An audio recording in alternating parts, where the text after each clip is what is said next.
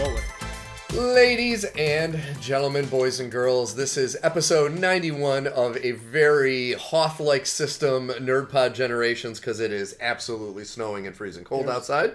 As always, I am one of your hosts, Steve Taylor, along with the lovely Elle Jetsam. Hello, friends and I had to think of my name for a second there. I was like, what the hell's my name? It's it's a cold, cold day. It's a cold day. There's a wampa in here. Yes. He's wandering around eating tuna fish right now. Um, And I plan on sleeping in a tauntaun tonight. so yeah, it's there you go. it's fucking cold. It's really fucking cold. It's cold. Yeah. We just had an ice storm here a few days ago. Like branches ripped from trees. Ice storm. For all you old folks, not as bad as 91. but uh, it was still we we have kindling for the entire summer now. Oh, yeah, no.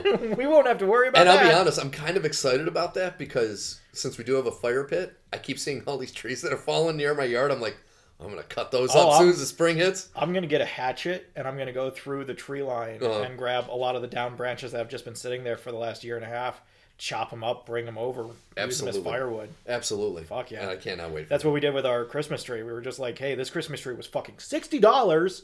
We better get some use out of it. So Have you ever lit a Christmas tree on fire? I have. It's exciting and It's fun. fantastic. It's Yeah. like popcorn almost. Oh yeah. Well, and like the the speed, oh, the yeah. speed at which it goes, man. Yeah. When Which- those needles turn brown, it just and that's why I I tend to keep. We do have some evergreen trees in our house where that people have pruned, and I try I try to keep some of that wood, not for a nice long fire, but to actually get the fire started. Started. Because when you light that, yeah, it goes crazy, Yeah. and you burn through. I I made the mistake of doing a fire with only wood from an evergreen tree, and the fire was done in like twenty minutes. Yeah. All the wood was gone. I was like, oh. Yeah, well, oh, there sucks. Yeah, it was a great day. Hey, roast your marshmallows on hopes and dreams, kids. That's what we're gonna do. Yeah. All right, folks. So as we said, this is episode 91 of Nerdpod Generation. So that means there are 90 previous episodes that are pure gold, including the last episode, which was our view reaction to uh, Ant Man and the Wasp: Quantumania. So if you have seen that movie and you want to hear what we think about it, please go back and listen to it. If you haven't seen the movie, the first part is spoiler free, so you can kind of get an idea and then come back and listen to the rest of it. we were actually just talking about Ant Man and the Wasp without going Yes. back into spoilers. And it was really more Marvel. yeah, just Marvel in general. Yeah, but we were using Ant Man and the Wasp as as, kind a, of a catalyst for Yeah. the conversation of just like because that's the most recent one, and it's once again because you were talking about friends that have canceled Hmm. Disney Plus, and like I I have a pantheon of superheroes that I've come up with. So every time I'm watching a superhero thing, my first thought is how would my characters handle this situation, and even something like Black Adam had hmm. that moment of like, oh, but what if? And nothing. Marvel has not sparked that interest in me since Endgame, and Ant Man is right in that line of just Yeah. like it's perfectly cromulent if you don't care. yeah. But Marvel has gotten to a point now where they don't need you and me. They have a million 10 year olds. They Yep. have a, a PewDiePie style army of Marvels who, when I, back in my day, um, it should be the, the code line for our podcast is back in my day that should be the new name. Yeah. Nerdpod Generations back, back in our my day. day. Um, but back in my day, we didn't refer to ourselves as you know Marvel fans or whatever. We were Marvelites. Like that was how all Mm. me and my friends described ourselves because we read the fucking comics. It had nothing to do with the movies. You know, it wasn't like I'm a Marvel fan because I saw Spider Man and I really liked it. It was like no, I fucking read the comics and I did all this shit. And when the movies were first coming out, that was important, and Marvel tried to cater to us in big ways. And now it's kind of just this wink, wink, hint, hint ha ha ha isn't it funny that we're including this thing but we're going to butcher what you actually came here for Yeah. you know and it's just like i was talking to my dad. Mm. I asked my dad do you remember MODOK? And he said unfortunately yes. And i had to tell him that we have an even worse version of MODOK now. Yeah. Terrible. and how how how? It shouldn't be this bad. Like and it's because they have this army of 10 year olds and 10 year olds at heart who will go they don't read the comics they don't know anything about this this is just a fun popcorn thing for them they mm-hmm. don't really care but they'll go and they'll watch every one of them and they'll say that they care but like they won't fucking know who Jack Flag is. Mm-hmm. Like they don't know who Jack of Hearts is. They don't know that there's a third Ant Man. Like it's so frustrating. Mm-hmm. Well, it's like I I think I mentioned this last week. There are people I work with and just people I see. I, I would make this wager that the vast majority of the people 20 years old and younger have never run a, read a Harry Potter book. no. Which, if you think about it, ten years ago that would be blasphemy. Yeah. And nowadays it's just commonplace. Well, and Peop- especially with how J.K. Rowling is is viewed now and Yeah, social circles of just like I've seen just as many people saying boycott Potter more whatever it is Wizarding whatever the new game boycott it because of J.K. Rowling as I have people talking about anything positive. In fact, Yeah. I've, I've seen more people say don't play it than I have seen people. and say and you know it. what this the canceling thing for now if like Bill Cosby, Yeah, I am okay with him being canceled. yeah, She said an opinion, agree with it or not. That doesn't take away from this wonderful world she created. this is my thing. Is that at some point you have to divide the artist from the art. Yeah, I love Michael Jackson. He may or may not have done horrible things to little kids. I still listen to, Yeah. you know, Billie Jean, and I love the song. You know what I mean? It's it's like you, you gotta separate the two. I mean, the majority of the music that we listen to, the TV that we watch, and the movies that we watch have been created by horrible people who have done horrible things. Well, you look at Usual Suspects. It's Oh, one yeah. of the best movies of its kind. yes, It was made by a horrible human being, and it stars a horrible, horrible human, human being. being. And it's just like, do you erase Usual Suspects? Nope. How can you? It's so good, you can't erase it just because of these two things. Like it's too important to film history. I was and thinking knowledge. about that the other day. I watched. Um, I haven't seen it in a long time. The Men Who Stare at Goats. I don't know if you Yeah, yeah, seen- yeah. Love that movie. And you see, I see Kevin Spacey, but I don't think of him as Kevin Spacey. I think of him as the character he's Yeah. playing. And then you know, if I see him out in the wild, I'll be like, "You're a piece of garbage." Yeah. But yeah, in the movie, it's like you don't need to take them out of it. You don't need to not watch it. If Yeah. it's enjoyable, watch it. Yeah, and it's like this is one of those things that you learn in in film school, Hmm. is because we had a film 101 class, Hmm. and when you do film 101 and you're going over the basic history of film, you have to talk about D.W. Griffith and Birth of a Nation. Yes. You have to. And it's not because of the racism. That is also part of the conversation you have to have. But you have to have it as a conversation because it is the first of its kind of the rest of filmmaking history. Yeah. So you have to talk about it. You cannot just shoo it away, say like this didn't happen. Like no, you have to have both conversations. You have to talk about the importance of the movie in terms of its place in film history and montage cinema and narrative filmmaking. Yeah. And you have to have a conversation about the horrible racism involved in the making of, production, and telling of this story. Yeah. So, like, yes, you have to have both conversations. You don't cancel the whole thing out. You don't throw out Harry Potter because J.K. Rowling is an idiot. Yeah. You say, okay, she doesn't need to be part of this anymore. In the same way that, like, Star Wars fans don't really want Lucas to be a part of this anymore. We're mm. kind of over it. And, you know, if he blows this one, Indiana Jones fans might say, Spielberg, maybe don't do the next one. Maybe just maybe just don't. Maybe mm. just don't. If we do it, maybe have somebody new come in and do it. But like you can have that mm. as a concept. You can have the two. And the wizarding world ironically lends itself very well to mm. some of the things that J.K. Rowling has come out against. So it's just like it's And I mean, are you? I want to ask this to some people. I mean, are you really going to say any movie that came out before the 1960s, before Sidney Poitier really kind of broke through? All of those movies are racist, yeah. sexist, and but they're still like you're talking decades of film history, some amazing, great movies. It's just when you think about how they were made, and and like if you watch the the movie Blonde about Marilyn Monroe, you know a lot of these leading ladies had to get down on their knees to get these roles. Yeah. and to think about that and be like, well, I can't watch the movie. Then it's like you can't you can't shy away four decades of films you need to understand, like you're saying, you need to understand the horribleness that went into making it, but the film itself, you know, it's history. You, Yeah. you gotta, like the Civil War, you gotta acknowledge Civil War happened. You don't put up statues of Confederate generals.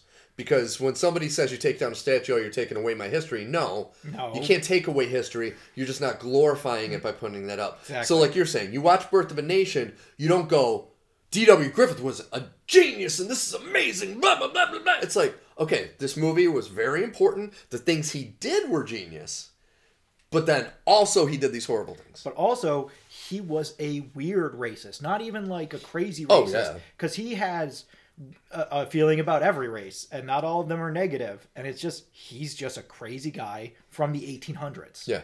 Birth of a Nation was made in the 1910s. Like Yeah. it, it's really old.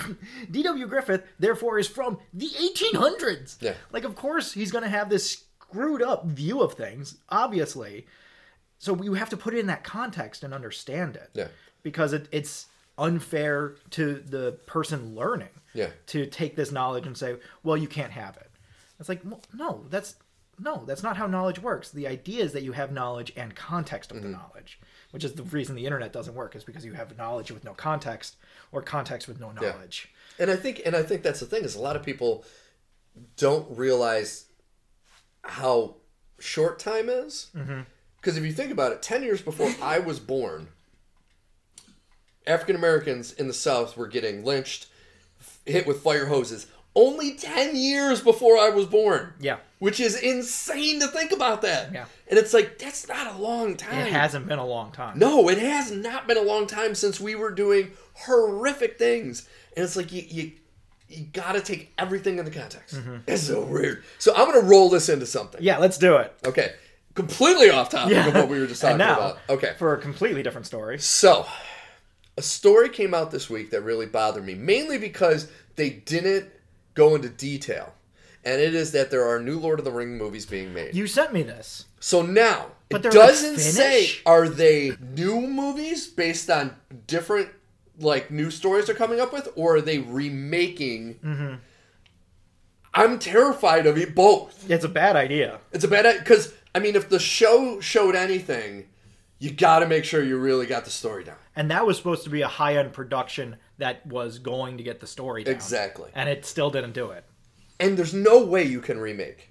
No. I mean, it's only been would 20 years since Return of the King, I think was 2003 or Yeah. 2004. So it's only been 20 years. Yeah. And they're perfect. They still They- hold up perfectly. Not only that, they're in that line of I would put them higher than something like Back to the Future. Or it's on that line of like Raiders of the Lost Ark. You never need to remake it. Why No, would you ever never. remake it? Never, It- ever, you ever, made a perfect version. Listen, some people say you need Tom Bombadil. I know many of those people that say you need Tom Bombadil. You don't need Tom Bombadil. he screws up the canon. They're three, four hour long movies. Yeah. Where the fuck are you sticking Tom Bombadil? How- You're going to make it five hours long? The internet is baffled by why you don't just give the ring to the Eagles. You think they're going to handle Tom Bombadil? Yeah. It's just going to make everybody confused. No, you cut that shit. Yeah. It, if it's to get the hobbits their swords out of the barrows, Aragorn can give them their swords. It's Yeah. fine. Um, but like, I, so even then, th- this is so paramount to perfect that it's like, why you don't need to remake it? Yeah. There's no purpose to remake it. You know, there's a million movies that shouldn't be remade that should be remade before this one. Yeah.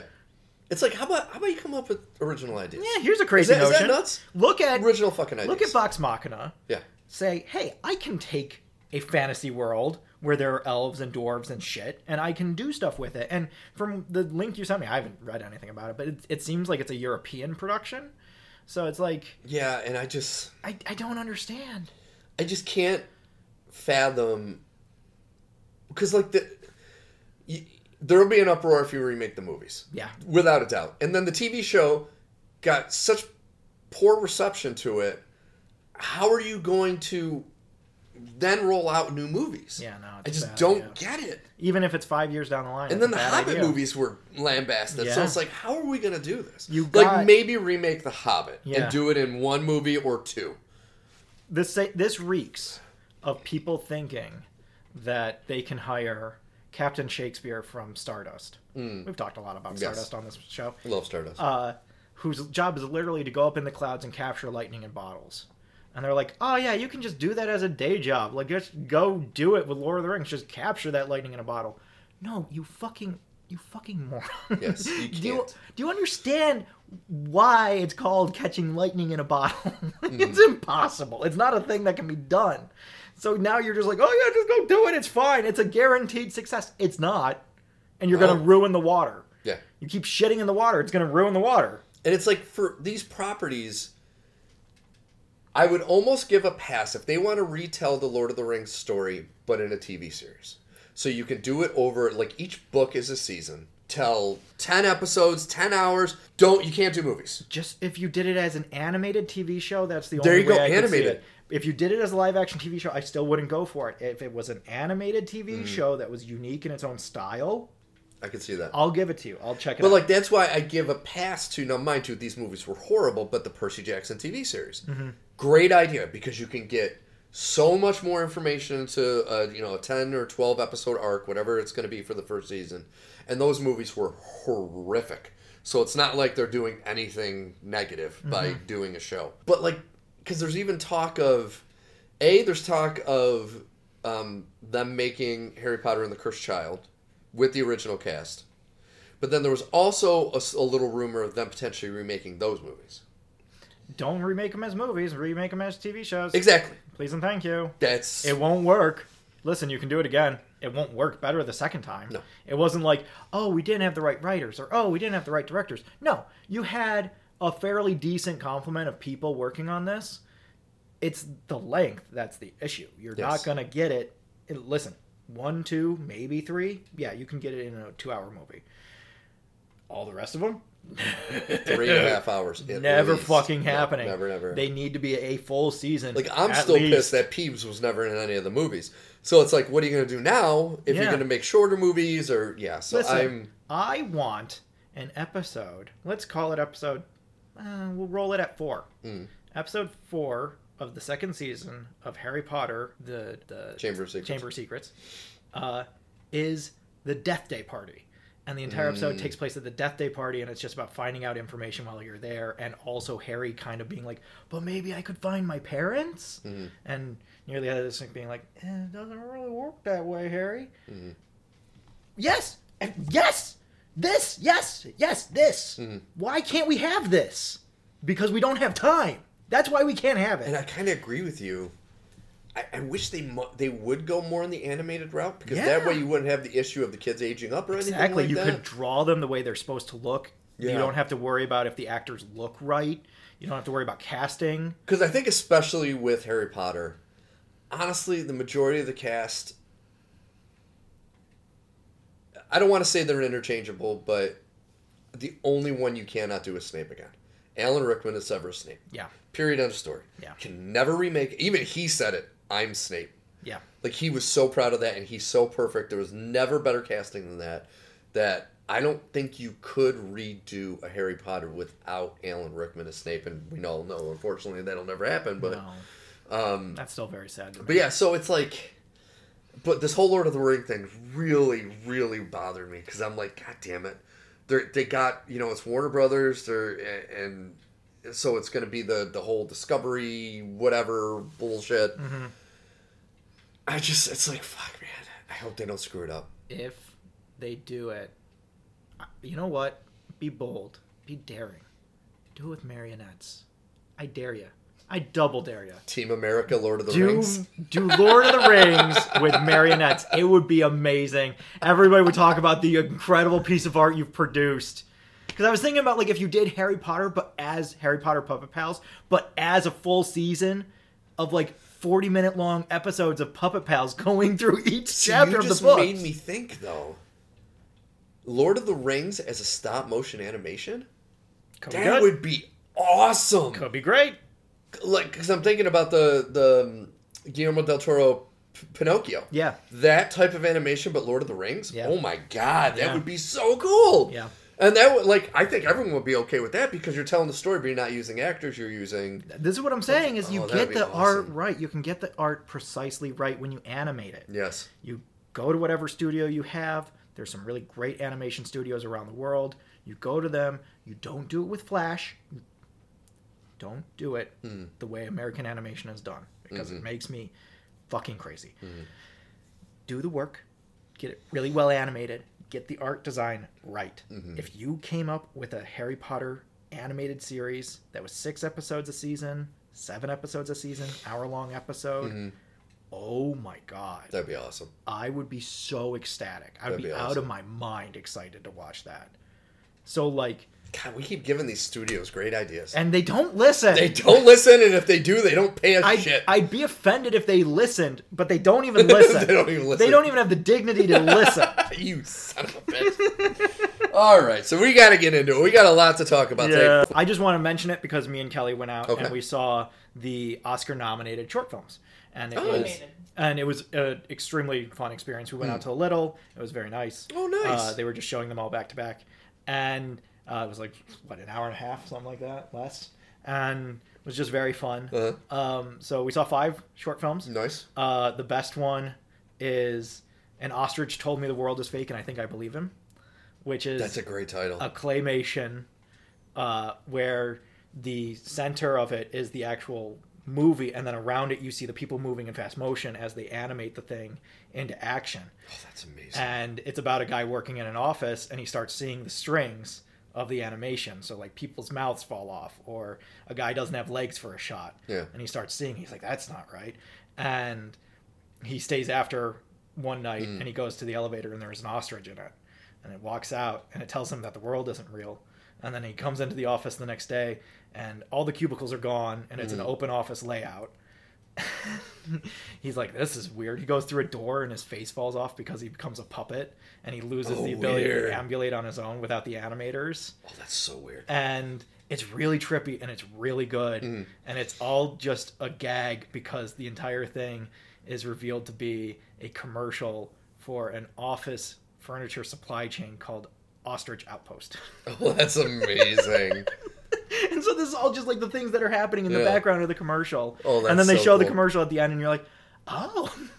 so that was definitely the best one. There were a few other ones. Uh, there's a, a man gets blown up, and it's like this guy. Hmm. You see his dick as he flies through the air because his clothes all come off. It's it's a very strange Canadian That animated very thing. weird. It's it. I say you see his dick. It's like he has a little finger in between his Hmm. legs.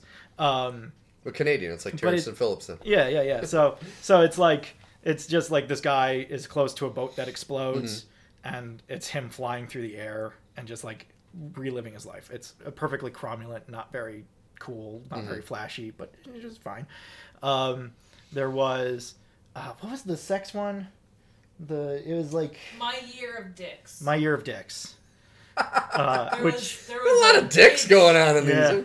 There was an age warning. Yeah, there was an age warning because it talked a lot about sex because it was just like this girl from the 90s, I Mm. guess, did a vlog of some kind, as much of a vlog as you can do in the 90s, talking about wanting to have sex with some guy. And this is like an animation of the various diary entries. Yeah, And it, it was also pretty good. It was it was funny. It was fine. interesting. Um, and then you had these two. Uh, which one was? Uh, there was the boy and the mole, and then what was the other one? Ice merchants. Ice Merchants. Oh, Ice Merchants was beautiful. Ice Merchants was just this beautiful like father son. They live on the Mm. side of a glacier, and they make ice and they uh, skydive down to the village every day Weird. to bring ice, and then the glacier starts melting, and it's it's a really beautiful no short dialogue. film. There's Oh, no God, dialogue. that's It's awesome. it's just really heart wrenching to watch. The other one that I really I thought I liked while I was watching it, the more I thought about it, the more I was like, I don't think I like this one. Is the boy, the mole, the fox, and the horse. There's a lot of mouthfuls as Mm. titles here, and it is the most English animation you will ever see.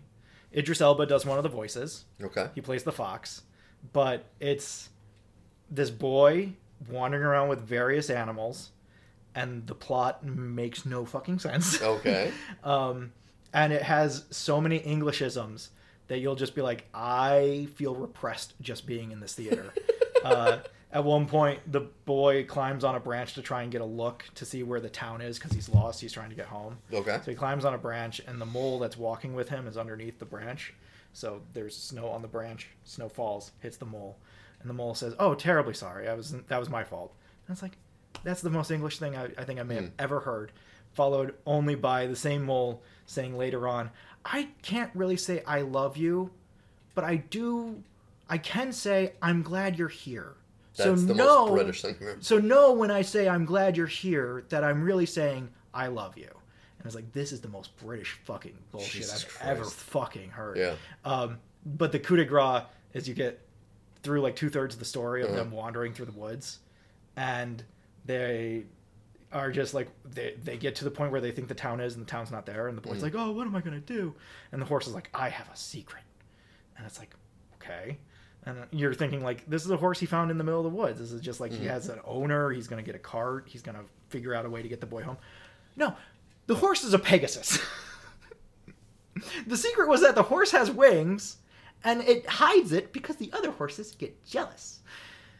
That's so fucking. It was not a good movie. Yeah, that doesn't sound good. it was not a good movie. That doesn't sound good. It wanted to be A. Milne. It wanted to be C.S. Lewis. It wanted to be uh, Tolkien. It was none of these things. And and the Oscar panel was probably thinking exactly what Yeah. the, it was those things, and that's why it got nominated. yeah, exactly. And it's just like, nah, this is this this fucking Sometimes bites. I'm gonna be honest with you. Looking back on it, the animation itself is really pretty. Mm-hmm. The story bites ass. It's fucking terrible compared to some of the other stories we had. So that's what I've been That watching. sounds like a lot of fun. That sounds like a lot of fun. yeah. Um, we have been watching a lot of TV. Oh my god, so much TV. And we have, man, next week I'm glad we're down to one episode of, Of each, each. because Mandalorian comes out Wednesday. We're going to have to talk about that. Okay, so we have to talk about episodes four, five, and six of The Last of Us, Yes. and then we're talking about the first two episodes of Picard. Yes. Which would you like to start with, sir? Oh boy. Um, let's start with Last of Us Okay, because that's we're gonna that's gonna take some time. that's going to take some time. So episode four is. Four See, and here's five my are thing. like a two-part episode. They are kind of a two part episode, yes. And ah, man, I am having PTSD after episode 3 That I am such a judgy bitch when it comes to the show now because they did such an incredible job that I'm like, I want it at that level, and it's still great. Like these last three episodes were really good. But man, three was so impactful that it's so hard to get over that. I know. Three is Um, the one that's going to be nominated for Emmys and everything. Oh my god! And if it like if Nick Offerman, I mean, we could go on and on about three. We already did a couple weeks ago, but all right. So episode four is them trying to get to Montana, and they're going through. Was it Kansas City? Yes, they, they get to Kansas Get to City. Kansas City, and they get. And I watched. It's very similar to the scene from the game. Somebody did like a side by side where they're driving in and they get ambushed. Um, which was kind of cool. Like they really are doing some shot for shots that are really close. We're going to get to it uh, in episode six, but like they have taken excruciating detail to the point where the actors are like, "This is hard yeah. to nail it." That like we are trying to get it exactly like it was in the game. And it's Like, close. exactly, and they're getting extremely close. That's why I get so pissed off when people are like, "It's not just like the game." It's like, dude, they're getting close. It's as close as anything anybody. has ever gotten to the game. There has never been a movie or TV show made based on a game that has gotten this close to the experience of playing exactly. the game. and doing it really well. Exactly. Now, the only thing that bothered me about this episode, and this is unfortunately typecasting, um, so we get to meet this group of freedom fighters who have liberated the city from the oppressive Liberated. yeah liberated quotation the city from the oppressive military that were taking over the whole thing um, and it's led by Melanie Lynskey Yeah. who plays Kathleen. And I used to watch Two and a Half Men, and this is Rose. Do you ever watch Two and a Half Men? I don't because I have standards of Okay. television. no, it's not. It wasn't good. But she played a character in that show who has a one night stand with um, Charlie Sheen's character, and then is obsessed with him, and like will show up in the middle of the night. Sounds right. And she's really funny and really goofy. And so seeing her now as this serious, like insanely violent leader of this group, you're like, I have such a hard time. See, I loved her in this because she. Oh, she was great. She is such a versatile actress, Mm. where she reminds me of Olivia Colman, of just like she can nail Mm. anything. I didn't even know she was Australian until I saw an interview. Oh, yeah, with her, yeah. And I was like, oh, well. But like, she was in Don't Look Up. She was the wife Mm-hmm. in Don't Look Up that Leo uh, cheats on. She has been in comedies with Elijah Wood. She's Mm-hmm. been in dark comedies. She's been in dramas, and she is so versatile and good. And then seeing her here and the darkness she brings Yeah. of just like she still has that sing song kind of soft voice, but there's so much anger. Yeah. It's not like Umbridge where it's hiding devilry. Mm-hmm. It's like it's this anger and exhaustion. Especially towards Henry. Yes. which is a character we find out later was a snitch for the military when they ran the, the, the city. And because of him, she blames the loss of family members of hers on him because he was a snitch. And so, pretty much these two episodes is her hunting him. Yeah. And then Ellie and Joel kind of get into the middle of Yeah, it. Yeah, this is the world that they walk into. Yeah. And so Kathleen sees these two outsiders who end up killing one of her people. Yes. Because he's going to kill Joel, so Ellie has to shoot him. And then Joel Well, a couple of them, because don't they kill? Oh, Joel kills like three people. Yeah, he kills a, a few of them, and then Ellie shoots that one dude. Yeah. So, but uh, by the end, Kathleen's like, "Oh, we gotta kill them too. Like, we don't know who they are. We can't trust them. They're probably with Henry. We gotta kill them too." And she's like, she's pretty okay with killing just about anybody. She's Yeah. pretty okay with it. And um, so the episode four is really just uh, getting to know Kathleen and her right hand man, who was played by the guy that did the voice of Tommy in the games. I found out. Oh, nice. Yeah, he has a big beard. He's awesome. He was great He too. was really He was really good. I was really impressed with him as well. Because you see him start to question her, but then fall back in line. Yeah, because they go into the basement, Mm. and we find out a little bit more about this in episode five. There's a big crater in the basement, and it's moving, and it's a little concerning. And this guy is like, "Ah, do you want to do anything about this?" And Kathleen's like, "No, I want to kill Henry." And he's like, "Are you sure you don't want to do anything about this?" And she's like, "No, I want to kill Henry."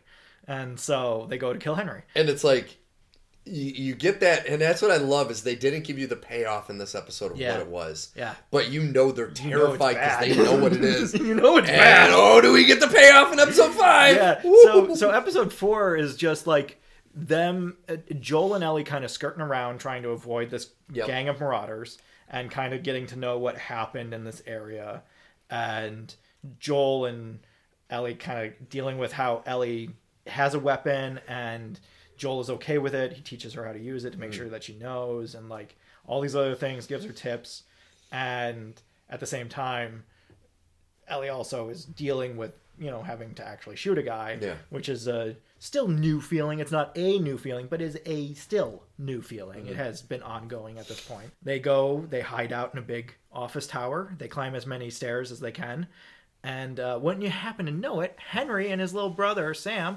also can only climb that many stairs. Yep. and so they all end up on the same floor. And after Joel and Ellie go to bed, Sam and Henry jump them. And that's how the episode ends. Yes. Is them pointing guns at Joel and Ellie. And then rolling into episode five, we get a little backstory more of Henry and his brother. Yeah. And you hear a little bit more about like this is where we really get the the meat of why Kathleen wants to kill him. Yeah. And you get a little bit more of an understanding of her focus even though it is deranged. Yeah. A little bit better focus on it. Yeah. So you you find out that Henry's brother Sam is deaf, mm-hmm. and which was a differentiation from the game. And there's a really great interview. If you're watching this, absolutely watch to the end and watch the, the after show. Oh, I love their after It's so, It's so good. good. and it's so informative. And so you you hear hear Neil Druckmann talking about when he was pitched this idea of making Henry's brother deaf, and he was like, "I'm so angry I didn't think of that for the game, because that would have been amazing." Yeah. and it is because it just increases the relationship that they have with each other Mm-hmm. exponentially to this point where Sam is fully dependent not just because he's a child but because he's deaf and he can't communicate with most people. So he's fully dependent on Henry. And the actor that they got let me make sure I get this right. But and then it also makes sense with when we get to the end where so Henry during the the show gets uh, bit, and Ellie rubs her blood in his, hoping to cure him. But that's what the being him being deaf adds to that tension where she wakes up mm-hmm. and he's sitting at the edge of the bed and he has turned but he can't hear her, mm-hmm. and so he's just sitting there. Mm-hmm. And I loved that. And if he wasn't deaf, that would be that would have been different. yeah And that adding that level made it so much more impactful. well and you get this level of the conversation that he has with Ellie Mm. Uh, where it's all written out on this one of those eraser Oh, sketch yeah. pads from the 80s and um, he just he when sam says what happens to you when you become a monster Mm-hmm. are you still you inside it's just like that's still a question that haunts me every time i watch the show Like, Yeah. but what does happen when you become a monster No, that's true. so the episode five goes. We find out that Henry is being hidden by some people, um, and he and Sam are kind of ducking around. Apparently, this only just happened when Joel and Ellie rolled in. Yes. Like they only just liberated the town a few days ago. Yeah. Um, which, if you were to critique anything, I would say I got more of a sense that they had been here for a while. This wasn't something that just happened a few days ago. It just seemed like they had an infrastructure like Yeah, and so, but in episode five, it's really implied that it's only been like five or six days since the liberation happened, or at least five or six days since Henry had to go on the run, which would have only happened when the liberation finished. So, but the reason Henry's on the run is because not only is Sam deaf, Sam also has leukemia, mm-hmm. and so the military are the only people that can get him any kind of drugs that could help with this, which are going to be few and far between in the current society. Yeah. And so he hands over the leader of the resistance, who happens to be Kathleen's brother. Yes. And so Kathleen is now saying, Why is your brother more important than my brother? Why are you able to give up my brother to save yours? Mm-hmm. And that's where this war is really hinged. And so the, the episode is really just cat and mouse between the two sides. of And I did misspeak. I said Henry was bit. It was Sam who was bit, Mm-hmm. not Henry. Yeah. Um, Sam, who is played by Keivonn Woodard. he, he did a great He's job. a great job. Such a great job. Such a great job. Because these child actors that have to that have either vision impairment or hearing impairment that have to act more with facial features and what is just incredible. He's so good too. yeah, he really is. they so they're sneaking out the, they have this plan to sneak out of the city to do it they have to go underground the issue with going underground is that i think they say like five years ago uh, the military forced all of the infected underground and sealed off the area so that they couldn't get out and so they have to go through these tunnels now that are supposed to be full of infected and henry's like they're not full of infected don't worry. And they're not. They go down. Everything seems fine. We get to a school that was underground after hmm. the infection started but before everything happened we hear that some people just went underground to try and avoid everything. So you find a school and you know ellie and sam are playing and you have a lot of really sweet moments hmm. between the two of them. And you're like what happened to all the people that were in the school? We're all find out. Because they come up above ground. They get pinned down by a sniper. Joel goes and takes care of said sniper. But while he's up there kathleen and the others Show up like gotten cavalry. Yep. and uh, so they have everybody pinned back. And then wouldn't you know it the funniest thing happens A Hole opens up underneath the house. yeah, a sinkhole opens and all of those infected Oh come God. pouring out. And so you have everything from babies that are clickers, which I don't even know how that works. That was so cool. Where like it's a it it's a 10-year-old that must have been born infected cuz she's a full-on clicker at 10. Yeah.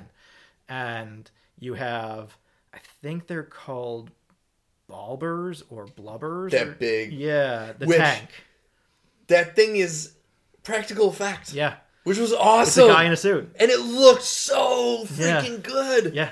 Like the makeup effects in the show are fantastic. Bloater. Bloaters. Thank you.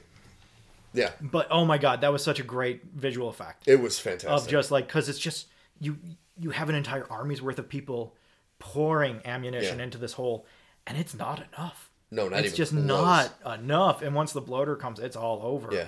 and so things get real bad real fast and uh, that this is when sam is bit while sam and henry are pinned back under a car Hmm. uh, kathleen is killed by the the child clicker there's a great scene of the child clicker hunting ellie in the car That was Uh, awesome. and joel's That trying to help really her good. with the Yeah. sniper oh it's a great scene It was so good. it's a very good scene. So they get out and they get out of town finally. They avoid all of this Mm-hmm. madness, and you're like, well, Kansas City's gone.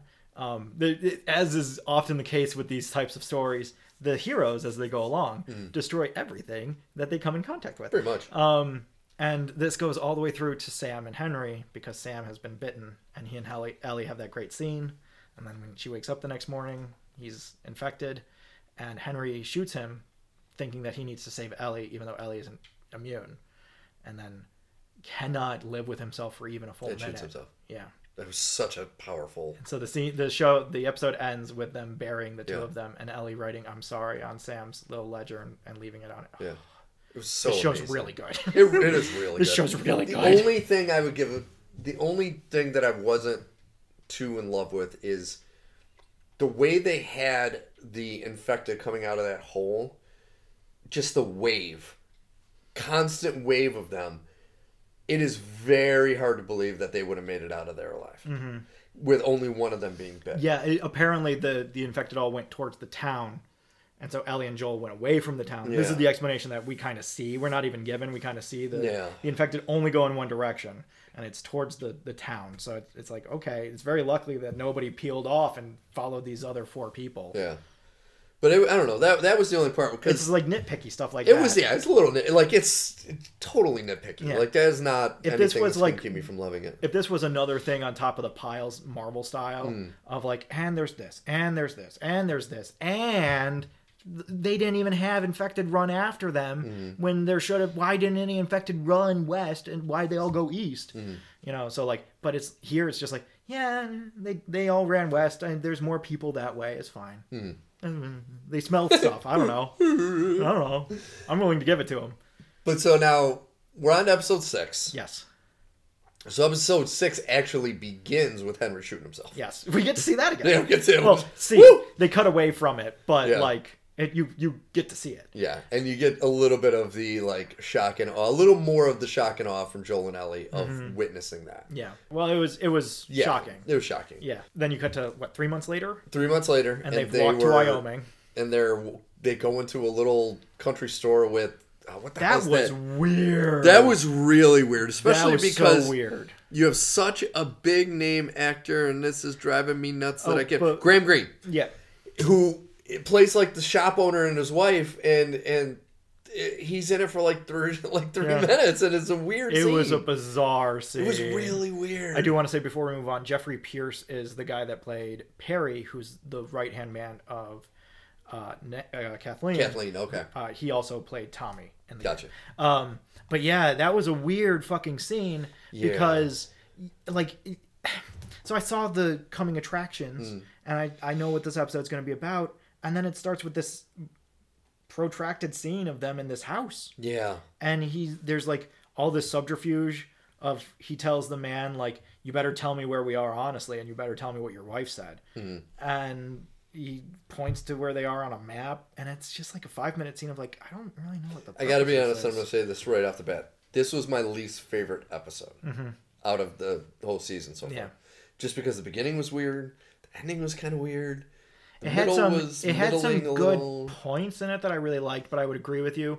Of the episodes so far, it's the weakest, which isn't to say it's a bad Yeah, episode. no, no, it's just to say that it's not a nine star episode. no. It has a couple weird scenes, and then it has a lot of important filler info, and you also get one storyline kind of tied up. You know, the whole looking for his brother thing. Mm-hmm. Yeah, that's all taken. care Joel and now. Ellie end up getting to a town that we find out that um, Tommy is at the town. Yeah, well, we we're told by the the man that Joel and Ellie need to go across a river, Yes, and that if they go across this river, they'll die. they'll die. And every time they go across that river, they find dead bodies. Some are infected, some are just regular people. Yeah, And so Ellie is like, "Oh, where's but the they river cross of a death?" couple rivers. They cross right? a couple Yeah. rivers, and then they get grabbed by this gang. Yes. And they have a dog that smells out infection, and so there's this tense moment of like, "Oh, is it gonna sense Ellie?" No, They drew that moment out a little too long. a long. little long. A little too long. Um, and a few too many shots to to Pedro Pascal's Yeah. eyes of like, ah, what's gonna happen? Um, Yeah. But we're we're brought into town, and Tommy's here. Tommy isn't in danger. Tommy's just here. He's just chilling. He's been here, and his wife has basically told him that he can't talk to anybody, including Joel, because they have a little utopia, a little communist utopia that they've built yeah. um, and she doesn't want anybody finding out. So he can't talk to Joel, and so Joel thinks Tommy's in trouble because he stopped talking to him. Mm-hmm. And no, Tommy's fine. He just got kind of into the situation where he wasn't allowed to talk to anybody. Um, so he came all this way for nothing. Yeah. and Joel finds out he's married. Yes. He's like completely caught him off guard because Maria is that's Maria, right? Is the wife, Yeah, I I believe. think so, yeah. She's super suspicious. Yeah, she's a little. I every time I was watching the scenes, I was like, okay, but what's really happening? Yeah. This uh, this is what you're telling me is happening, but I don't buy it. There's something else is going on here. And I that's what I thought until I looked up on IMDb and saw she was in one episode, and I was like, well, there's no Yeah. added to the storyline. then I guess it's not. I guess this is just what's actually happening. Um, and you know it's it's a nice little town. They have a movie Yeah. theater. Everything seems to be going well. And for once, as Joel and Ellie pass through, they don't bring horrors and Mm-hmm. terribleness. Uh, we're told that the town just puts dead bodies out because it's good to have a reputation. Mm-hmm. And like I, all these things, I'm just like, okay. Yeah, it's just weird. I don't buy it. I've been trying not to buy it, but I guess that's actually what's happening. Mm-hmm. Um, you do get some interesting things. It was it was funny. I had seen a video on YouTube a few days ago that was like uh, unrealistic things in apocalypse movies, and one of them was talking about women and having menstruation equipment, and uh, how that never comes up in these types of movies. Uh, came up here. we addressed it. Ellie finds a box. Ellie is given a diva cup. So Yeah. there you go. Yeah. Answer resolved. And it was what? It was episode four or five that she found a box of tampons? Yeah, yeah. Which that was another one. It's Yeah. like, wow, you're really. You're really- you're really addressing it. Yeah. Um, no, so I I like that. Yes. She has a long conversation with Maria where she learns about Sarah, and you know it's everything. You're just sitting there like I don't believe it. I think something's going on, but otherwise you guys seem really chill. Yeah. So like, except for the fact that I don't trust any of you, you seem chill. I just don't trust any of you, and so And this was the first episode that had. I know you're going to run into.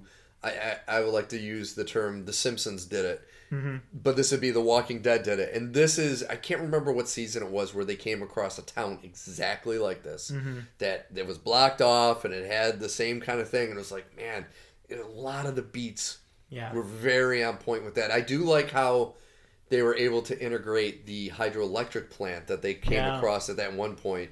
And I did like where Ellie said, "Damn," and he's like, "Yeah, very funny." I I love I love that he's explaining it, and he's like, "Don't ask me. I don't know how it works." Yep, I love that too. That is so good. But it's like because you would, and this is what I do appreciate above the show, above something like The Walking Dead is. You would assume that somebody would have the wherewithal with the intelligence. You know, it's not like we're mentally going back to the Stone Age, even though we're physically at some point going back to it. You should be able to get some of these things up and running again. Like, Yeah.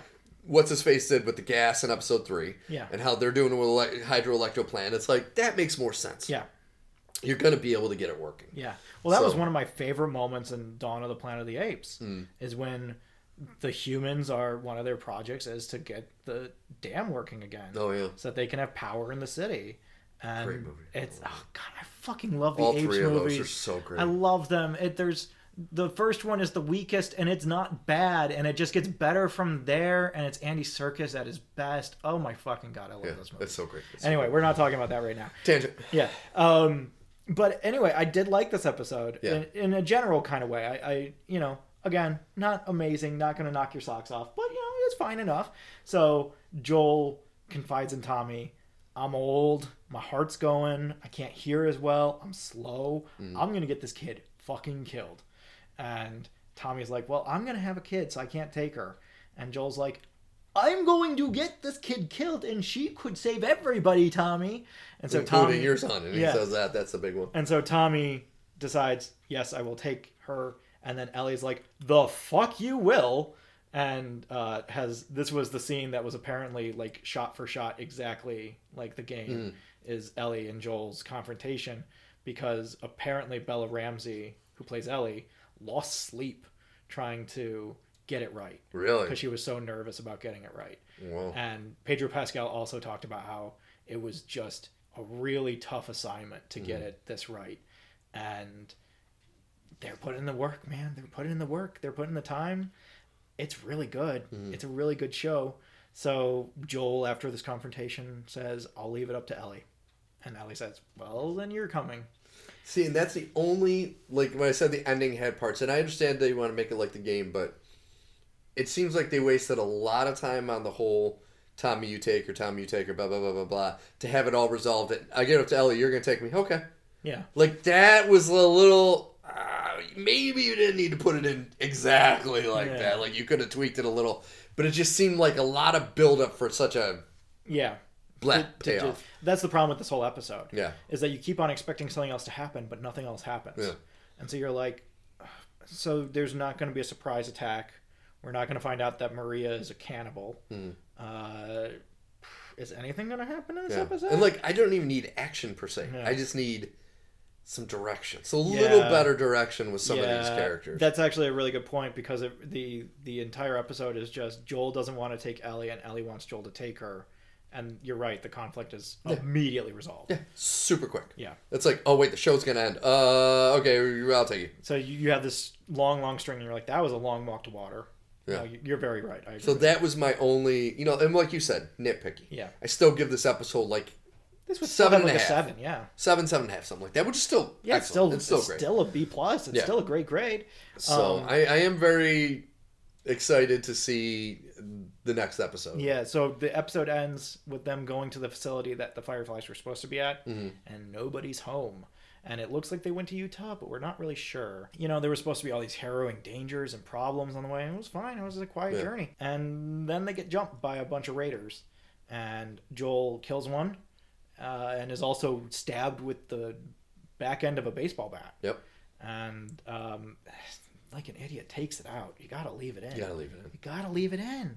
You're gonna if you don't leave it in, you gotta treat it immediately. Mhm. You can't take it out, jump on the horse, and ride away. You're gonna die, and that's pretty much what happens. As Joel falls off the horse, and Ellie's like, "You can't die now," and we're all like, "No, but really, this is gonna be a problem if he dies now." Yeah. End episode. End episode. But it's like, and and that's where if you do know the game, hmm you know he's not gonna die. Yeah. So it's like you got. I mean, I I can understand why they would do this because a lot of people like me, like I know the game, but I've never played it. Probably a lot of people watching it have never played the game, so you can get away with that because they don't know what Joel's fate is. But if you do know his fate, Yeah. it is one of those cheap cliffhangers. Like, Well, and especially because the implication. I mean, they might resolve it at the beginning of the episode, Mhm. but the up next episode was all flashback to Ellie's backstory. Mhm. So it's not even like we're necessarily going to get, you know, some kind of closure on this next week. Yeah. It might not be for two weeks. And so I, I agree. It's it's a little bit of a weird cop out because it, it, I don't know. It's um, I'm trying to decide how I feel about it because all at once you could also make the argument that they know that most people know he won't die, so they don't address it right away. So it's not necessarily really a cliffhanger if you don't address it. But then you have the Andy Serkis and Andor, Mhm. which is definitely a cliffhanger that was just never addressed. yeah, it's never addressed. So yeah, I don't know. Which I mean, at least we do know that Joel gets armor and goes to a galaxy far, far away. So Yeah. he's gonna be He's gonna be fine. he's gonna be fine. and no matter what, he can't avoid being an adoptive dad. Yeah. At the end of the day, he's gonna be a dad. Something about this episode six, and I don't know if it's because I had looked into a couple things prior. It is the first episode where I looked at Joel and Ellie and I'm like, God damn, you both were main characters in Game of Thrones. Like it just it popped in my head for the first time. I was like, fuck, that's weird. But they never met. They ne- I know they never met. Those two characters never met. I mean, fucking Pedro Pascal's character, I can't remember his name. He never fucking leaves King's Landing. No, he just gets his head He gets his crushed head by the crushed. Yeah. But it's just seeing the two of them. It's like fuck. Yeah. It's just so weird when you think about it. It's like to have two prominent actors that were in a, such a huge HBO show just a few years later being prominent members in a huge HBO show. God, and like, looking back at Pedro Pascal in Game of Thrones, he was the best part of that season. Oh, he was he awesome. was so cool. when he died, I was actually bummed out. Yeah. I was like, you did not. Need Uh, well, kill him. especially because you're like, he's gonna win. Yeah. Like I was sitting there, like, oh my god, he's gonna do it. He's gonna win. And then he doesn't. And then like, he absolutely doesn't. You fucking red wedding me, Yeah. you assholes. He absolutely did. And I bet that's exactly what Tyrion Lannister were thinking about too. Yeah, Off of The Last of Us, onto uh, onto Picard season three. Okay, we're back on track. so definitely back on track. You know I what we're not doing what? hanging out in the past. Yeah, no. this is, and somebody brought up a good point online. This is so much like the course correction from Star Trek: The Motion Picture to the Wrath of Khan that the end of the second episode is the Wrath of Khan. Uh-huh. so it's like, okay, now is it a course correction, it is one thousand percent a course correction like it was. Um, You guys heard that we didn't like the past. It's Oh it's God. almost like, and I mean this in the uh, uh, honestly, like I don't, I'm not knocking the cast of Picard season one and two. It has some of my favorite actors in it, right? You know, I love Alison Pill. She's great. Mm. I really fell in love with uh, Santiago Cabrera, who played uh, Reyes. Yep. he was great. Neither one of these characters are in this season. Um, Nope. And instead it's it's like they they saw everybody's reaction to season one and how excited everybody was to be back in this universe and have Picard back and be doing this next gen thing and have that real next gen feel. And then they were like, so we're gonna take these characters and really put the story on their shoulders and get rid of the world that we all love. And that fucking backfired. Yeah. And so now they're like, we're gonna fix it by bringing back the entire next gen cast. See, part of me thinks though this was a plan all along. you think so? I think they had planned on the final season having the, all the cast come back, just mm. because you did have Riker and Troi in the first season, Yeah. and you had the little touches of data here and there. That I think it was always a plan mm-hmm. because it like everything is so well paced and makes sense, and how they have the character introductions.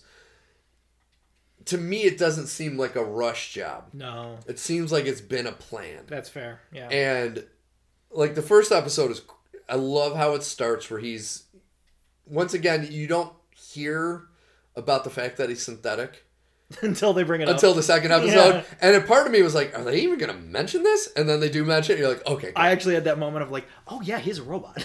yeah. I forgot he's a robot. Because at one point he's talking about um, adrenaline rush Yeah. he got. And I'm like, do androids get adrenaline rushes? But then they bring it okay. But so the first episode he's he's at the chateau, he's ready to move with his Romulan sweetheart, wife. girlfriend, whatever. Um they're ready to move out of the, the chateau. She's going to do some big job, and he's just going to write his memoir. But then he gets a long range message from um, Dr. Crusher, who's in a ship. She's getting uh, attacked. by- attacked by this unknown force Yeah. that we had no idea. Reminded me a lot of um, the remake Star Trek with Eric Bana's character and that first one. The Mm-hmm. Yeah. ship design, everything kind of reminded very me of that. pointy ship. Yeah, very- and also no one knows who this guy is, and no one knows who who's coming after them. Some grog like grog characters. Yeah. Just like grog grog grog, go. But it's like it starts with great action with Yeah. Beverly Crusher. She's learned to use a wasting gun. those dudes, Yeah. and then she shoots that one in the head who's on the ground Yeah. and vaporizes him. I was like, holy fuck! Yeah. And I love how when when people are explaining who she is now, and Picard's like, "That's not the Crusher I know," and they're like, "It's been Yeah, twenty years. She's not the crusher She's you not know. the Crusher you know." And watching that opening scene where she's killing those aliens, you're like, "Oh yeah, Yeah. Well, so she gets shot, Yeah. and before she goes to attack these aliens that have boarded her ship, she locks an unknown male person in this room. You don't get a look at him. You don't know who he is. He's banging on the on the window, and you kind of start to get an idea, maybe a son type character Yeah. type thing. And she gets shot, and in the message, she passes out right as the message ends. Yeah. So Picard has to find a way to get to her. And she gave coordinates in a code that only certain only the next generation cast would know, Yeah. crew would Crew. know. And so Picard seeks out Riker, Yeah. which is awesome. And he's like, he's in a bar. what does this mean? And he's like, oh, that's from when you had that incident. Yes. and Locutus. Locutus. And uh, But so- it's funny because when Riker was talking to him, it was almost like when you go to see people at a convention and they're like, in episode three of uh, season four. Yeah. And that's kind of what Riker was doing. Oh, do you remember this? And it was telling an episode. I was like, that's awesome. But that's great because there are people that would be like, I do remember yeah. that. And I do remember that. I, do absolutely remember that remember happening. Um, but like, I I fell in love with the season immediately. Oh, so because good. it hits all the right beats. Yes. And so Riker and Picard are now on this mission to figure out what's going on with Crusher, and it's Frontier Day! Yay! So, uh, under the auspices of Frontier Day, Picard and Riker are going to go and take control of the Titan, which was Riker's ship before he stepped down, Yeah. or whatever. So they go, and Seven of Nine is the commanding officer, The first officer. the first officer, Yeah. uh, on the ship To Captain Shaw. who has some interesting arguments, which is to say, I didn't know you could do that. Yeah. Because basically, Shaw finds out Picard and Riker are on the ship, and he's like, What for? And they have dinner, and he's like, I'm not going to wait for you to eat. And it's like, This is not how you treat an Yeah. admiral. And then he's like, So what are you doing here? And they're like, Oh, you know, it's a surprise inspection. We want to run out your engines, make sure that everything's great for Frontier Day. We want to go to the edge of the space, and we're going to come back. And he's like, Yeah, we're not going to do that. No. And they're like, Uh, Admiral, former captain. And he's like, Uh, retired. and I'm like, I don't think that's how this works. But I love that that's no, I, and they make him out to be an asshole. Yeah. But they make him out to be an asshole who has some good points. And he knows the rules. He knows the rules and he has some really good points. Yeah. Because like when he's like, I'm not gonna risk the life of my crew yeah. on this, and it's like, yeah, that Yeah. makes sense. He also basically the the the voiceover artist for the trailer because he gets to say things like we're not going to crash land, yes. we're not going to take fire, we're not going to do this, we're not going to go out into the neutral zone, we're not going to do this, we're not going to go val- gallivanting around the universe. Mm-hmm.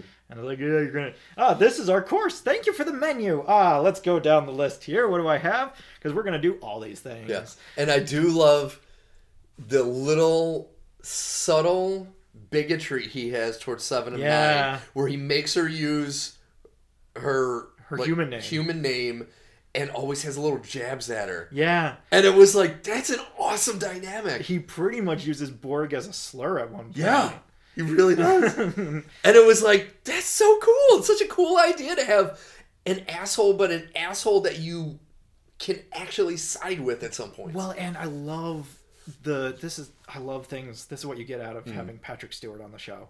Is he basically says to Seven, "You're dismissed, Borg," and uh, Picard is like, he's gonna throw hands. Yeah. And Riker has to be like, "Oh," and it's for like multiple reasons because not only is he friends with Seven, he was also a Borg. Yeah, he was a Borg. and he too. knows the Borg really, really well, and he has a very comfortable relationship Yeah. with them that another commander in Starfleet probably wouldn't have. Yeah. Although you do have to start asking questions about the time dilation from season two to season three, and the Borg came back as allies, and they spent some time as allies and time now. I think this whole season was like season two never happened. yeah, That's pretty much the only connection you get to season two so far. Is at one point, um, Raffi, who's on a separate mission with Starfleet Intelligence, says, "My girlfriend left me," which was seven of nine at the end of season two. we got to talk about Raffi because this is the one character who is only from Picard. Yes. She hasn't shown up in anything Yes. else. And she's the only character that's still in Picard. And I really wish she wouldn't be. Yeah. Because I really hate Raffi. And her character arc is exactly the same as it was in uh, season one, and exactly as as it was in season two. Only positive I give this arc. There's no positives! It is no, it is positive. It is it is a weak storyline. Mm-hmm. Big positive. They pretty much closed it in two episodes. yeah. which is good. You get to see the weapon that she's hunting after work, which was an awesome scene. It opened a portal Mm-hmm. underneath the recruitment agent or recruitment center for Starfleet, and then opens another portal over to the city and drops it on. That was great. That was fucking awesome. That was cool. But in episode two, We get you get the most badass Worf introduction, where he literally cuts off dudes' heads Yeah. and impales them with his blade. Yeah. That was so awesome. I'm like, that was worth all of the He bullshit. comes in and full on John Wicks his way through. Holy a- shit! And then you realize because in, in the first season, in the first episode, and in part of the second one, sh- her handler you never see. You she only contacts them through the computer, so you don't hear even hear a voice. You don't know who it is. She doesn't know who it is, and you find out it's Worf. Yeah. And you're like, okay, this is going to be. But here's the thing. Here's my thing. I I don't like Raffi for, I know you for don't a like number Raffi. of reasons. There's another character, the the Romulan warrior who was raised by nuns. Yes. Why can't this be his storyline? Why can't he be the one working with Worf? Wasn't he dead at the end of season two? No, the whole point of season two is that they come back to make sure that he's still alive. Oh, that's right. Okay. And God, so, so long since so he is two. definitely still alive. He's still in the universe. He's a pacifist. So then you have the conflict between Worf and him, and the idea of pacifism and how to deal with things and situations. You could have him be a little Mm-hmm. fallen after what happened with going to the past and everything, Mm-hmm. or not going to the past, dying. Maybe he remembers dying. Who knows? You could do interesting things with it. I'm just so fucking sick of Raffi because it's always the same thing. Do you love your family or do you love drugs slash Starfleet? I'm so infinitely sick of this storyline. Last year it wasn't even do you love your family or do you love drugs and Starfleet. It was do you love drugs or do you love Starfleet. And I was just like, I'm I'm so fucking sick of this. Yeah, no, I it and uh, like I said, I, I'm happy that it played such a small part in the two episodes, and I'm I'm kind of curious on where it goes. Yeah. because you're she's gonna assuming be they're the going to meet season. up. She's going to be in the whole season. Worf's got to be reunited, so they're going to Yeah. meet up somewhere with Picard and and um, the rest of the crew. So you're kind of like, okay, so where and, and so that's why I'm withholding judgment for now. I do admit there was, other than those couple really awesome scenes, definitely the weakest part of the first two episodes. Yeah. But I am curious to see where it goes. And I'll give credit. The story around Raffi is good. Yes. Like the the idea of having this Ferengi gangster. And he was awesome. That was really cool. That was really cool. That cool. was really cool. And he makes her take the drugs that she brought as bribes. And she's like, I work for this guy. And he's like, sure you do. he takes his head out. that was so awesome. this guy? This- that was the best. And it's just like, See, and like that's the thing is, as much as we don't like her, that scene was awesome, Mm-hmm. and then ending with Worf, and so it's like a couple of the scenes she's in were great. the, the world that she inhabits is great. I wish it was an entirely different character. Yes, An entirely different character. I just don't see why we don't have, you know, like I said, you have Elnor, Elnor, yes. Elnor. But I'm I, I'm wondering the only reason why they didn't have him is because kind of the the her and Seven of Nine storyline is them reintegrating into Starfleet, which he never was a member of Starfleet. He was. He was a member at the beginning of season two, and then he. but wasn't he a cadet? Yeah. But he wasn't like a full fledged member. No, of he was. He had joined the academy. Yeah. He was in the so academy. So like I could I could see it would be a leap from him being a cadet to being in Starfleet intelligence, Mm-hmm. where her who has like a seedy background where she can maybe fit in in some of these worlds is put into that. Yeah. You know what I mean? That's the only thing I can understand I'll the writing grant you that. that. It makes sense from that perspective. Yes, absolutely. And I love the Ferengi when she does shoot up. And he's like, wow, you must be a real junkie back in the day for you're really fighting this. And that was an awesome line because it's like, yeah, she was a real junkie. Yeah. And you could see her fighting it. And he's like, wow, Yeah. I'm impressed. Yeah. Was so awesome. No, like if anything, I just hope her character gets better. It's it's not even like the actress; it's just the writing for the character is Yeah. so frustrating. It's so cyclical. Yeah. And I get it; she's a drug user. their lives are cyclical. That's the point.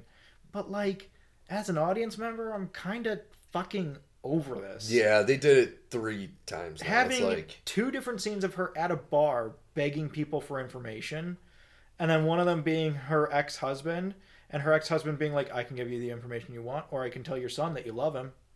Which that do you dumb. want? That was dumb. And I'm just like, I, I'm so fucking over this, man. I'm That I'm was totally the that was this. the only time in the two episodes where I was like, "That's fucking stupid." Yeah. When he said that, it's Yeah. like, dude, 190 people or 80 people died, Yeah. and that's what she's trying to solve. But he's like, "Do you Yeah. love your son? Do you love your son?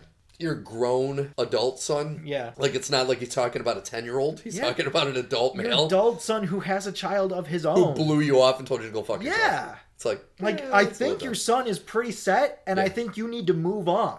Yeah. You fucked that part of your life up. Find a new part of your life and make it better. So I am curious to see what they do with her. Yeah. But then episode two, Yeah. Back in space. Oh my god. Can I say I hope they don't fuck this up because Amanda Plummer absolutely nailed it oh as Oh the bad God, guy. Honey captain. Bunny in space. Holy shit! Because she doesn't do an over the top like. no. It was it was actually, and I, It's I bring it back to Khan. It was a very Macar- Ricardo Montalban type of, you know, when he talked and he said it, you know, he didn't really go too loud, and you know, he was very, and that's how she, Yeah. she was smoking. And just peaceful, and you have no fucking idea who she is. No one has any fucking Yeah. idea who she is. and like, she's running the conversation. yeah, When she's talking to Shaw and Picard and Riker, she's the one running the conversation. And how badass is that line?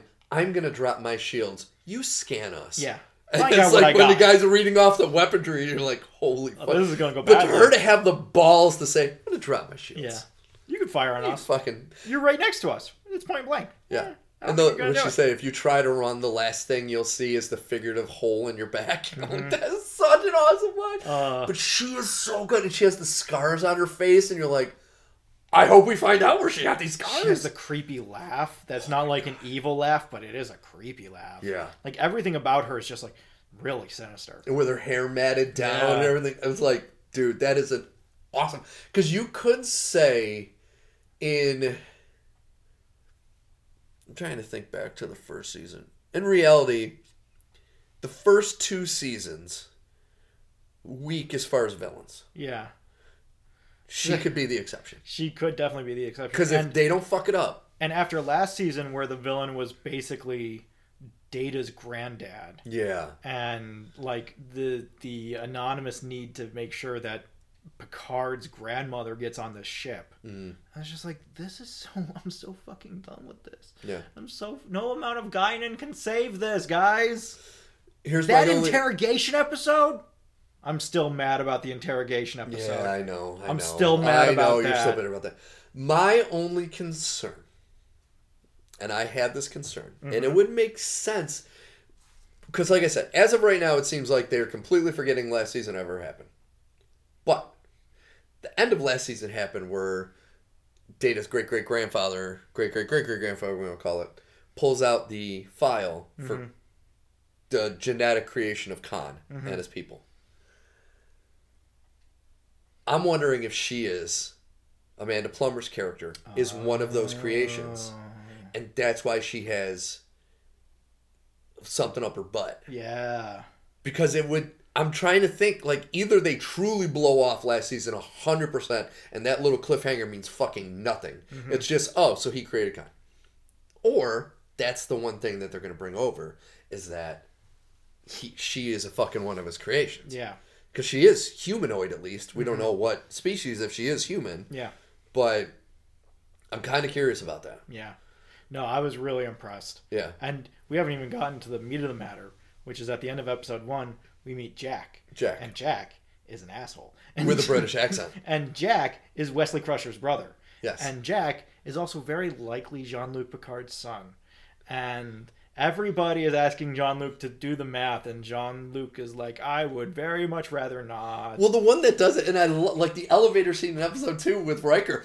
Do you not see what I am seeing? you gotta, you gotta tell me you're and seeing Picard it. keeps changing the subject. He's like, no, and I love Tell me that. honestly that It's- you don't see it. Yeah, instead of just coming out and saying it, Riker's like, "Are you fucking kidding me?" And I loved so far the interactions between Riker and Picard are fucking fantastic. The only thing that makes me mad, What? the, the only thing that makes me mad, is that we see a chair, and we see Riker get in the chair. He doesn't sit back. But the back is too tall for him to step over, so he has to sit in it like a normal man. You do not make Will Riker sit like a normal man. He also, he's also in his sixties now. I, I, don't and think he talks can- about how his knees are grated like cheese. I don't care. The man should step over his I know, chair. I know. It's your one thing. But he is. You can tell Jonathan Frakes was like, I I will probably never act again after this. Mm-hmm. And he is. He's fucking killing it! every second He's of it. killing He it. is chewing every scene, and it's beautiful. Because I've always there was a part of me, and I got yelled at years ago for this. I actually because Riker and Kirk very similar characters. I actually liked Riker a little more, and I know that's blasphemy in the Star Trek universe. But Riker was like back in those old episodes was one of my favorite characters. Yeah. I just loved Riker. The problem is that my my favorite characters are buried in a sea of yellow shirts. Because my favorite character is uh, Commander Barclay. Oh. my absolute favorite character is Commander Barclay, and then my second favorite character on the regular crew, my favorite character is is LaForge or Data. It changes depending on the day. Um, and then you get like Riker and Picard are, Hmm. are down that line. I Kirk, I don't love Kirk as a character. I'm going to be fully honest with you. He's not my favorite. No, he's he's He's he's I a agree with you. throwback to like old westerns. I agree with you. If he had, he has Spock to kind of like temper that. Yes. But the fact that he outranks Spock kind of negates some of that Mm-hmm. tempering, whereas Riker has someone above him that tempers that kind of edge. Now, here's the thing. I love William Shatner. Mm-hmm. I do love Captain Kirk. And I love his portrayal of Captain Kirk. Not so much Chris Pine. It's Mm-hmm. fine.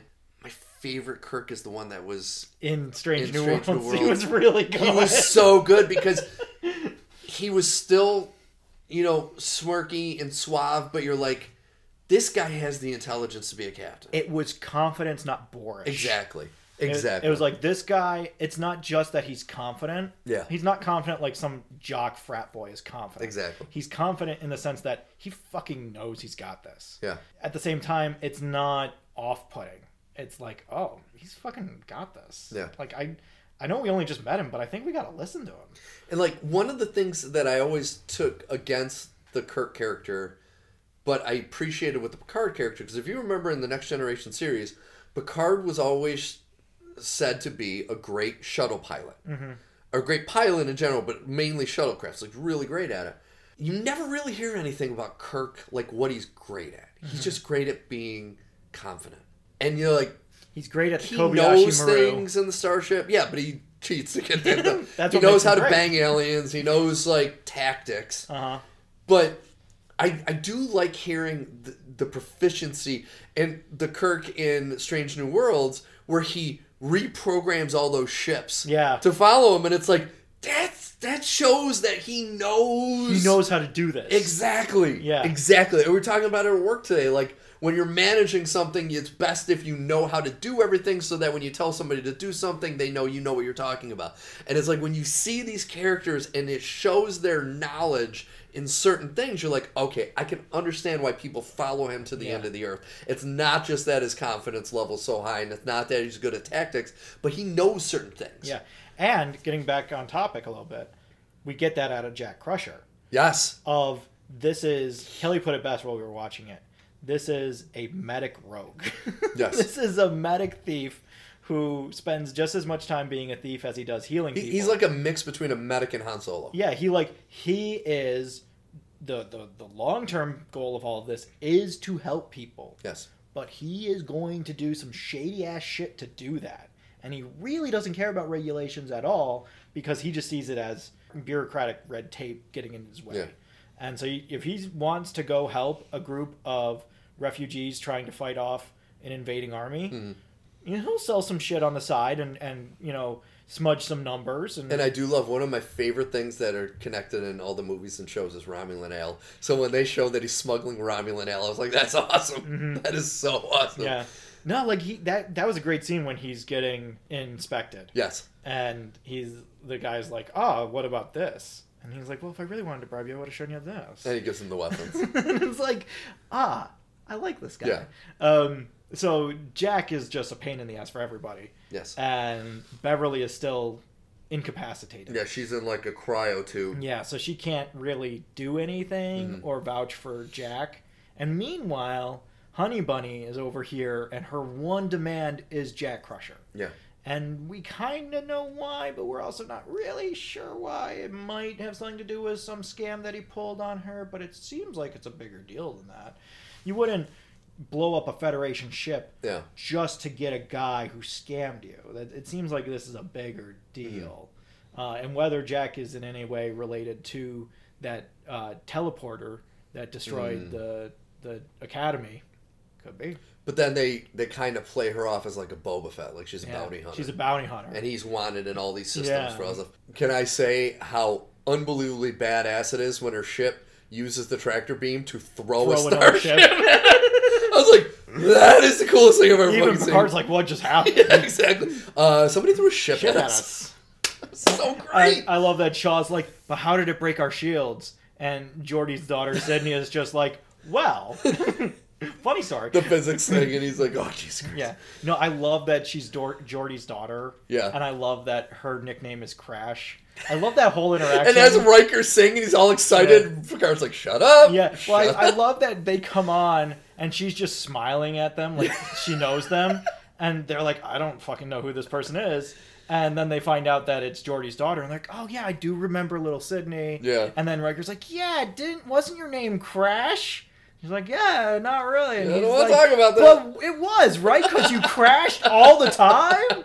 It was so great. It was such a great interaction. But you're right when she's just staring at Riker and smiling, and he's like, "What is going What on?" is this? I'm not entirely sure what's happening. So the the Wrath of Khan ending of this is Jack is going to try to escape, and Well, Jack is going to give himself up. he's going to give himself up. Yeah, he's going to transfer over to the next ship, But then Riker, in another badass move, wakes up Crusher, even though she is.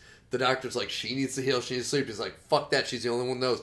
Wakes her ass up, has her come out, and without even saying a word, acknowledge to Picard that he's She his son. She just looks at him. She just looks at him. And that's where Picard's like, it's my son. And the captain's like, shit. Yeah, that's when that's when Picard finally stops being a retired admiral. Yes. And he says, Admiral's orders, turn this ship around, lock everything down. He's not teleporting off this ship. We are fighting this woman. Yeah. Get ready. We're going into the nebula. Fuck your your code and fuck your gym and everything else you want to do. We're doing it this way. Yeah. And I was waiting for that. That entire conversation with Shaw over dinner, I was like, how is he getting away with this? Yeah. Like he doesn't need to get. How is he getting away with this? And this was finally the moment we were all waiting for. Of like, but like Picard, you're an admiral, right? Like, Yeah. He can't talk to you that way, man. Well, and that's the thing is, is no matter how arrogant you are, when Picard fucking puts the law down, Yeah. fucking you just do it. Yeah. And yeah, and so they fire a couple uh, photon torpedoes at her ship to temporarily immobilize it, and then they take off into the the, The uh, nebula. nebula, and then that her ship follows, and that's how the episode yeah. ends. If she can't find us, she can't kill us. Yeah. And as soon as they went in the nebula, I'm like, oh god. But here's the thing: they, I don't know how they're gonna get away with this mm-hmm. because you are you going to try to reenact that scene at the end of Wrath of Khan? If you do, you gotta be careful mm-hmm. because it can't be flashy. Because what makes that so great is just the dung of the music. It's all you hear, and it's just like cat and mouse. That scene is classic. Don't fuck it up. Mm-hmm.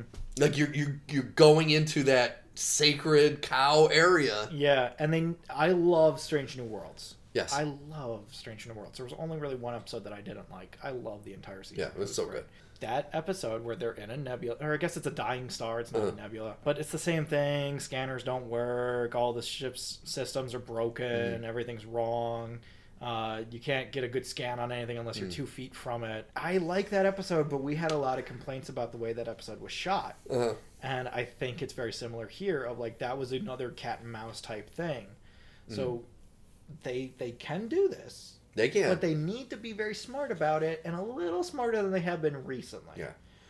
They got to be smarter than J.J. Abrams was Mm-hmm. with his Khan reveal in the second Star Trek movie, Into Darkness. I mean, Into Darkness just ruined everything when it made it so you can teleport from planet to planet. Yeah, that like that bad. just okay. So we don't need spaceships anymore. and it, it was frustrating because I did like the beginning of that Mm-hmm. movie, and then it was uh, okay. You're just gonna fuck it all up. Yeah. But it's like if you're gonna make an homage, make sure you don't sully the the original. Yeah. because I cannot watch Into Darkness. No. I cannot watch it because they've completely fucked it up. The whole thing with You don't think tribbles can heal people? don't even get me fucking started on that. But Karl Urban told us. Um, But like the thing is, and and and this it goes back to the whole Superman issue I have where there's no heart in between. The whole reason Spock in Wrath of Khan goes in there to fix the ship is because the nuclear radiation will not kill him right away. It will kill him, but he will be able to survive, where a human will not. Kirk, when he went in there, would be dead right away. So as soon as you swap those two characters, you completely fucked everything up because Kirk would have died the second he fucking stepped in there. He would have been dead. Mm-hmm. The whole point of Spock sacrificing himself is because no one else on the ship could do it but him. Fucked it up, and it's like, don't do that with this. yeah. And that's what I'm hoping because this episode was so fucking good, and there was, and so far the first two episodes are so fucking good, and you know Geordi is still coming, and you know Lore is still coming. Well, I mean we saw we saw Worf, but he his getting His whole back- arc is going to be his bigger. arc coming back, and then uh, Troi is is going to be There's in this going to be too. apparently we see a little scene of them talking, her and Riker, and apparently Riker done did a uh, an oopsie yeah, and fully abandoned his family to come on this mission. So we got to find out what the fuck is going on with that. yeah. So it's like we know there's going to be so much greatness. It's like Yeah. just stick the landing. Now I'm I'm excited to see where they go. I have a lot more faith after these first two episodes than I did after the first two episodes of season two. Oh yes, Like the moment we went back in time, I liked the first episode of season two. first episode was really good. the second episode was so bad. Yeah. And it just went so far downhill after that. And you know, as long as we stick the landing. I hmm. don't have anything that has that Norman Bates and Andor feeling of like where is this going? This Mhm. better pay off. The Raffi stuff a little bit, but now that Worf's there, it kind of tempers it Mhm. some. Where like I like Worf, I don't like Raffi. I might be able to put up with Raffi with Worf around. Um, I'd be better putting up with Raffi if she still had Rios' holograms Mhm. on that ship with her, and they were all still doing their stupid thing from season one. I missed that. That was Mhm. fucking great, and That that's was really only going to be in season one. Yeah. That's such a crime that that's only going to be in season I one. agree. But anyway, I don't have anything that is hanging like the sword of Damocles over us right now. But I won't say that I'm 100% sure that this is going to be great. I still think that they need to do their homework, Yeah. really stick to it, actually commit to the bit. And I'm also a little curious about this idea that everyone from next gen is different because the whole point of bringing them back is because you want them to be very similar. Yeah. Having them be different to a degree is fine. Well, so far, really, the only different one is Crusher. Crusher. Because Riker's Riker. Right. But like Worf, until we hear him, like, hear like, we hear him speak a little bit, but he still. He Seems was a, like he was a warrior before. Yeah. He seems like Worf. Yeah, but like that, we we have that line of how many of the people you knew are still the people you know, Yeah. and it's like it has been 20 years, and I understand people change, but if you're bringing all these people back, I better be able to recognize them more Mhm. than just by their face. Yeah. I better be able to recognize their characters too. So far, the stuff with Crusher is fine because Crusher didn't have like a, an enormous character arc in the show. She wasn't even in every episode. Yeah. Um, so like She was out a whole season or two. yeah, changing her entirely is Yeah. fine. It's fine. Um, But, like, so far, they haven't even changed her entirely. no. Like, they're making her out to be. She's a partner with her son where they're trying to save while they're doing the smuggling. So it would make sense that she would have to learn weaponry and be a little more aggressive in that way. Mm-hmm. Because we haven't even really seen her interacting with other people where she hasn't been shooting them. No. Because, like, that scene, no words, when Picard and her make eye contact and you just see Picard's face. Mm-hmm. And it was, like, such a beautiful scene. And they didn't say one fucking word. Mhm. It was so great. And they said so much without saying anything. Yeah. And I'm like, God damn, that's what I love. Yeah, no, that was great. That was Yeah. a great moment. There's- There have been a lot of great moments so far, even with the Raffi stuff. I agree with you. The teleported building. That was I've so been- awesome. I've been waiting to see that So kind of shit thing. for so long. And this is what I thought about a lot during watching these two episodes. Even with Andor, these Star Trek shows, special effects wise, are destroying Star Wars. Mm-hmm. Like this show looks gorgeous. Where sh- when you see the scene of her ship flying in over the city, and then that, it's like that's fucking seamless. Like it looks, it, it looks so good. yeah, And it's like, why the fuck can't Star Wars make goddamn special effects look that good? I know. Or Marvel in general, for that matter. Or Marvel in general, like Ant Man, the special effects are shit. Which, Yeah. what's his face that plays? Uh, was it Jonathan Major that plays Kang? Yeah, Was it him that said this week that a lot of people were pissed off about the special effects in that movie because it seems like they put a lot more money into Wakanda Forever. That was like their major movie they were focused on, and then this got like the B tier, Mm-hmm. and that's why the special effects look like shit in a lot of it. And it's like, I don't. I mean, they're making multiple Star Trek shows, and they all look fucking spectacular. yeah. Well, you can tell that Paramount has circled Star Trek as their like premier name brand thing Yeah. that they are really pushing. And they're so crushing it. Yeah, they're they they made sure to get it right, and they've been doing a great job. I haven't watched Discovery. I don't know about Discovery from Adam, but like from what I've heard, it's a very First mixed two bag. seasons are good, and then it kind of goes downhill. Yeah, my- sister in law hates it. You know, so like I don't know. It- Well, like I said, like I've said before, Discovery is like the CW Star Trek. yeah, If you want to watch like these interactions and all the drama and all that, that's Discovery. yeah, These other shows are more basic Star Trek, which Yeah. I think that's what they're doing right. Is they're doing shows. You know, Star Trek movies are definitely a mixed bag.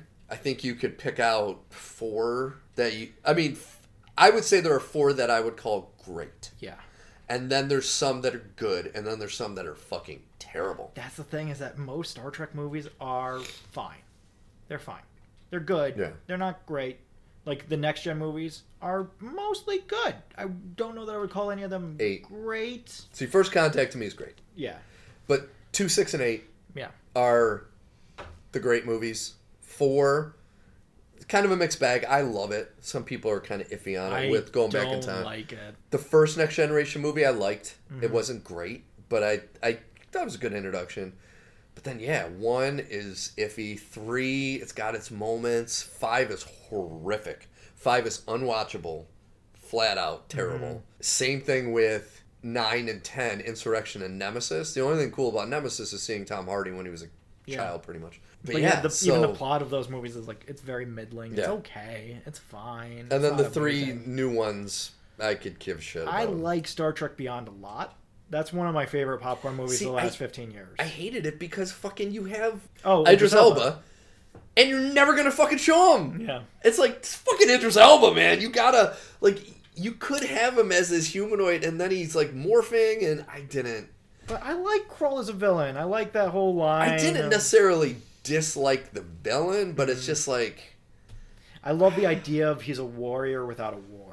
Yeah, And so he's going out to make a war. he's gonna make a war. And so like I I don't know, I like Beyond a lot. I love I know it's silly. I know all the reasons it's silly. I don't care. I fucking love the sabotage scene. I love it. It's so fucking cool where they need to play something on the radios to disrupt the ships as they're flying and because they they have a And they drop the member berry And so they the first. play "Sabotage" because it's one of Jaylah's favorite songs. Yep.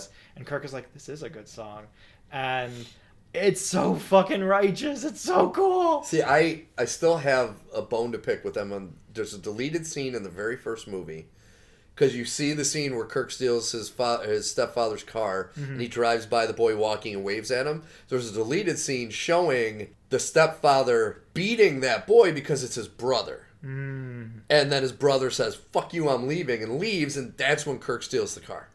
And it's like, I wish they would have left that in because the whole there's a great book, Collision Course, which is um, it talks about um, Kirk and Spock meeting in Starfleet, and it talks a lot about Kirk's brother.